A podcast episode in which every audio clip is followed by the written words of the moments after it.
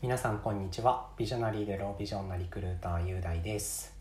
とラジオ配信だいぶ久しぶりなんですけどまたちょっと始めたいなと思っているので配信します。どうぞよろしくお願いします。はいということでと今回のテーマなんですけど障害者雇用って結局何なの？っていう話をまあさらっとお話ししてみようかなと思います。と今収録してるの9月なんですけど、えっと、9月となると、まあ、これから23年度新卒が始まる時期まあもうすでにちょっと始まってるかもしれないですけどだったりもします。えっと、私も学生時代に、まあ、就職どうしようかなって考えてた時になんか障害者雇用って結局一般事務ばっかなんでしょうとか障害者雇用で働くってえっ、と給与も安くてキャリアアップとかってなんか不安だなとか、まあ、そんなことでモヤモヤしていたりとか情報不足ゆえに結構落ち込んでたりとかしてたんですね。ね、今は企業の採用担当をしていて、まあ、その辺について以前よりはちょっと知識が深くなったりとか、えっと、各会社ごとの違いとかみたいなものも見えてきたので、まあ、ここら辺で障害者雇用って結局何なのっていう話をちょっと整理して、まあ、概要などなどお伝えできたらと思っております。はい、ということでと今日の内容なんですけど主にと障害者雇用の概要だったりとかあとは障害者雇用に対する企業のスタンスのあれこれみたいなお話ができたらと思っておりますのでよろしくお願いします。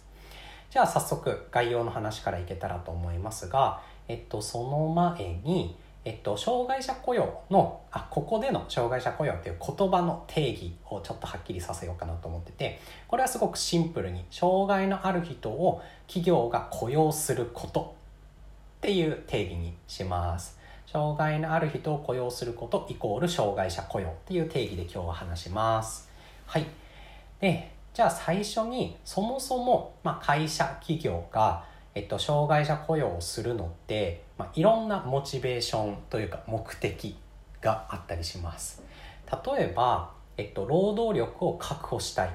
これは障害の有無関係なく、まあ、例えば誰々さんが辞めた、そのポジションに人が欲しいとか、新しいサービス事業を立ち上げる人が必要だとか、まあ、いろんな理由があって労働力を確保したいっていうモチベーションがあったりとかあとはここ数十年でよく言われるようになった組織の多様性ダイバーシティインクルージョン D&I なんて言いますけどを促進したいなとか。あとは日本では法定雇用率って言って一定の割合障害のある人を採用しましょうねっていう制度があるのでその雇用率を達成したい言って障害者雇用するとかあとは、えっと、障害のある人に社会参加の機会を提供するのが会社としての責任であるっていうミッションのもと、まあ、いわゆる CSR みたいな社会的責任を果たすために障害者雇用をするとかっていうふうに、まあ、いろんなモチベーションだったり目的があって障害者雇用を会社はしております。で今の日本では、えっと、障害のある人の就業者数っていうのが年々増加しているんですね。今だいたい57万人ぐらい就業者数いるんですけど。っ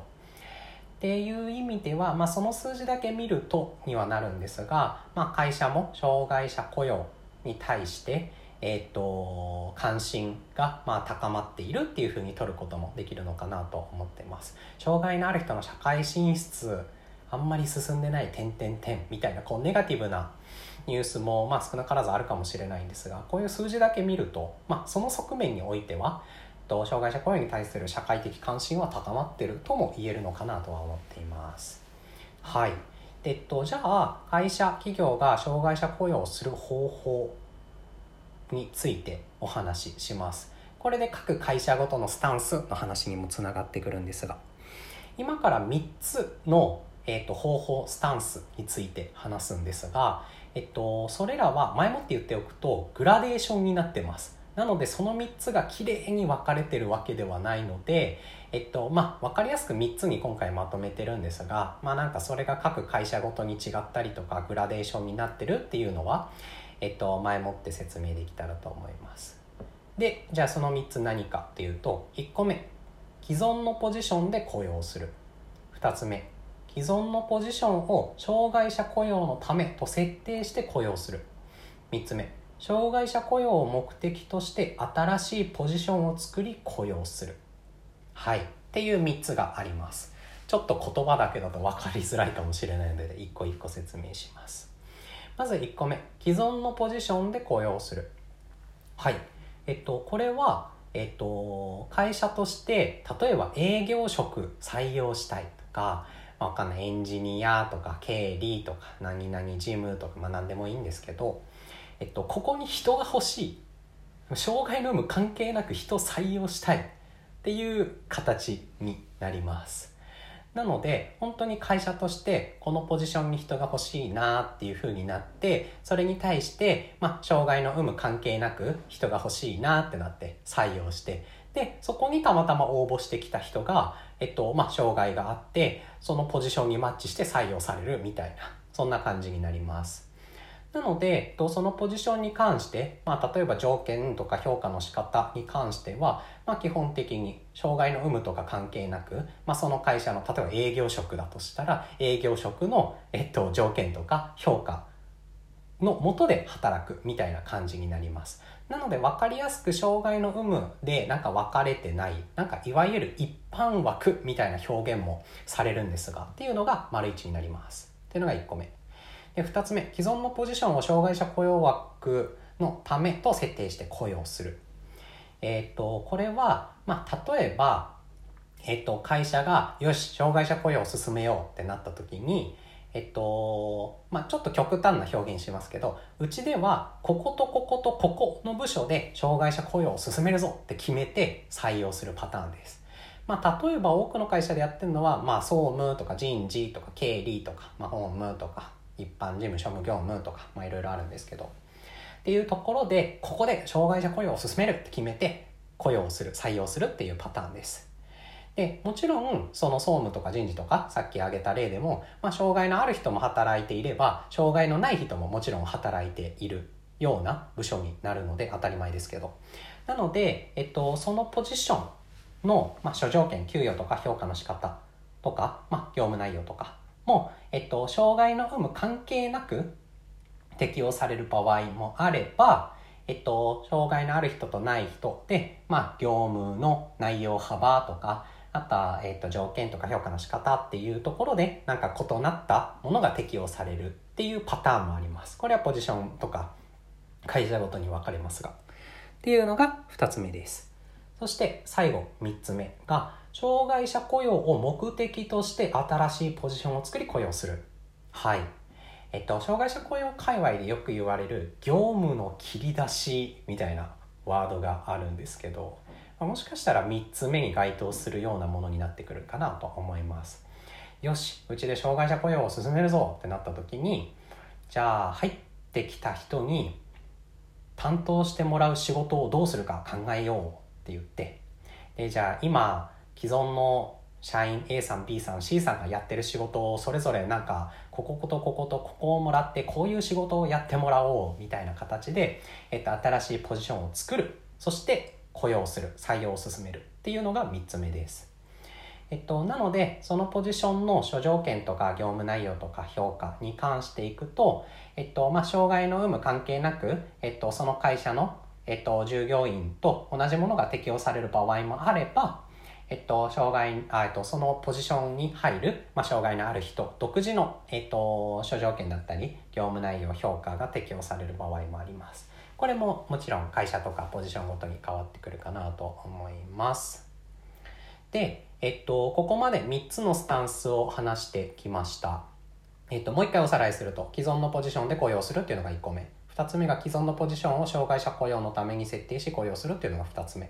そして3つ目が障害者雇用を目的として新しいポジションを作り雇用するっていう、まあ、この3つがあるんですけども、えっと、各会社ごとにどのスタンス方法をとっているかっていうのは異なります、まあ、例えばそうですね丸1のえっ、ー、と既存のポジションで雇用するっていうのでいくとまあそうだな例えばパナソニックとかソニーとかっていう会社は分かりやすくこれですね。会社の採用ページ見ていただければ分かるんですけど